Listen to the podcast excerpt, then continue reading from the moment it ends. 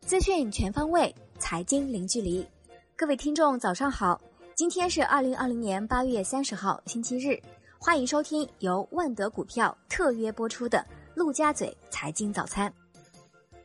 宏观方面，中央第七次西藏工作座谈会在北京召开，国家领导人强调，要围绕川藏铁路建设等项目，推动建设一批重大基础设施、公共服务设施。建设更多团结线和幸福路，要培育扶持吸纳就业的能力，提供更多就业机会，推动多渠道市场就业。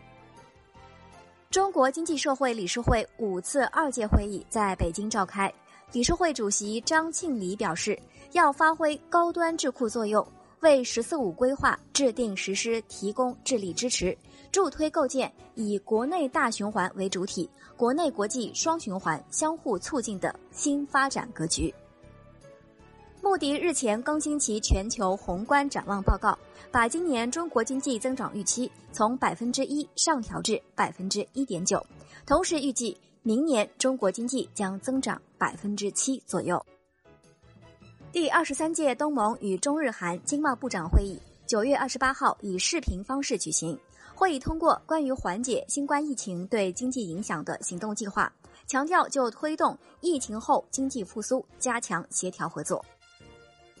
国内股市方面，万德数据显示，资金快速涌向头部基金经理，目前已有二十位基金经理的管理规模超过了三百亿元。这二十位基金经理持有市值总和排前三位的股票分别为贵州茅台、五粮液和长春高新。分别达到一百七十七点八八亿元、一百六十二点二二亿元和八十五点四二亿元。随着基金半年报陆续披露，一些明星基金经理的调仓路径得以公布。结合基金半年报和历史公告，可以发现，傅鹏博、刘格松、傅有兴和邱荣栋等明星基金经理借道大宗交易布局了多家上市公司。截至八月二十八号，在 A 股上市的大多数股份行已披露二零二零年半年度报告。虽然营收都有不错的增长，但净利润增速同比均有所下降，部分银行甚至为十年来首度下降，反映了盈利能力的指标及净息差和净利差基本也都在缩窄。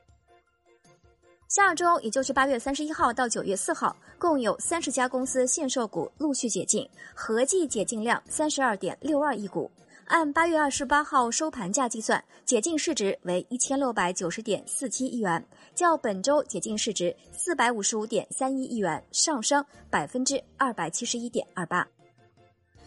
中金公司与华泰联合关于吉利汽车控股有限公司的上市辅导工作已于日前全部完成。择日将正式递交科创板招股说明书。据第一财经消息，加拿大国家研究委员会称，与康希诺的合作窗口已关闭。康希诺目前正在寻求海外批准疫苗。金融方面，全球资管规模排名第一的贝莱德率先拿到首家外资全资公募基金管理公司牌照。另外，陆博迈和富达两家外资机构也已递交设立公募基金公司申请，公募基金正式迎来内外资机构同台竞技的新时代。日前，又一家外资控股券商获批，证监会八月二十八号公布了核准设立大和证券中国有限责任公司的消息。大和证券中国注册地为北京，注册资本为人民币十亿元，业务范围为证券经纪、证券承销与保荐以及证券自营。楼市方面，据中原地产统计，八月份以来已出现七个城市卖地金额超过百亿元，其中上海土地出让金额最高，单月合计出让金额高达三百六十九亿元。需要看到的是。不少房企迫于融资及偿债压力，参与招拍挂的热情正在减退，近期出让的土地溢价率都比较低。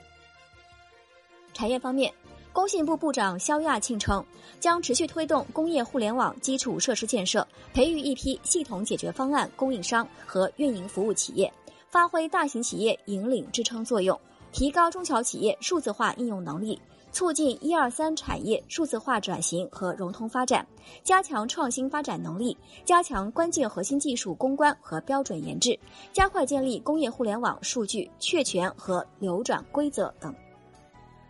工信部信息通信发展司司长文库表示，下一步要从云管端用等方面全面深入推进 IPv6 规模部署工作，提升 IPv6 网络服务水平，扩大 IPv6 服务覆盖范围，增强固定终端 IPv6 支持能力，加快存量智能家庭网关 IPv6 升级替换。二零二零年华为开发者大会将于北京时间九月十号到九月十二号在东莞松山湖举行。对于鸿蒙 OS 使用在手机上的时间点，华为消费者业务 CEO 余承东表示，今年将先不发布这个计划，明年有可能。由四川大学华西医院研制的世界上首支由昆虫细胞生产的重组蛋白新冠疫苗，八月二十九号注入志愿者体中。目前所有受试者感觉良好，没有出现不良反应。海外方面，《人民日报》援引《纽约时报》报道称。美国内达华州报告了美国首例新冠病毒二次感染病例，这也是世界上已知的首例导致严重症状的新冠二次感染病例。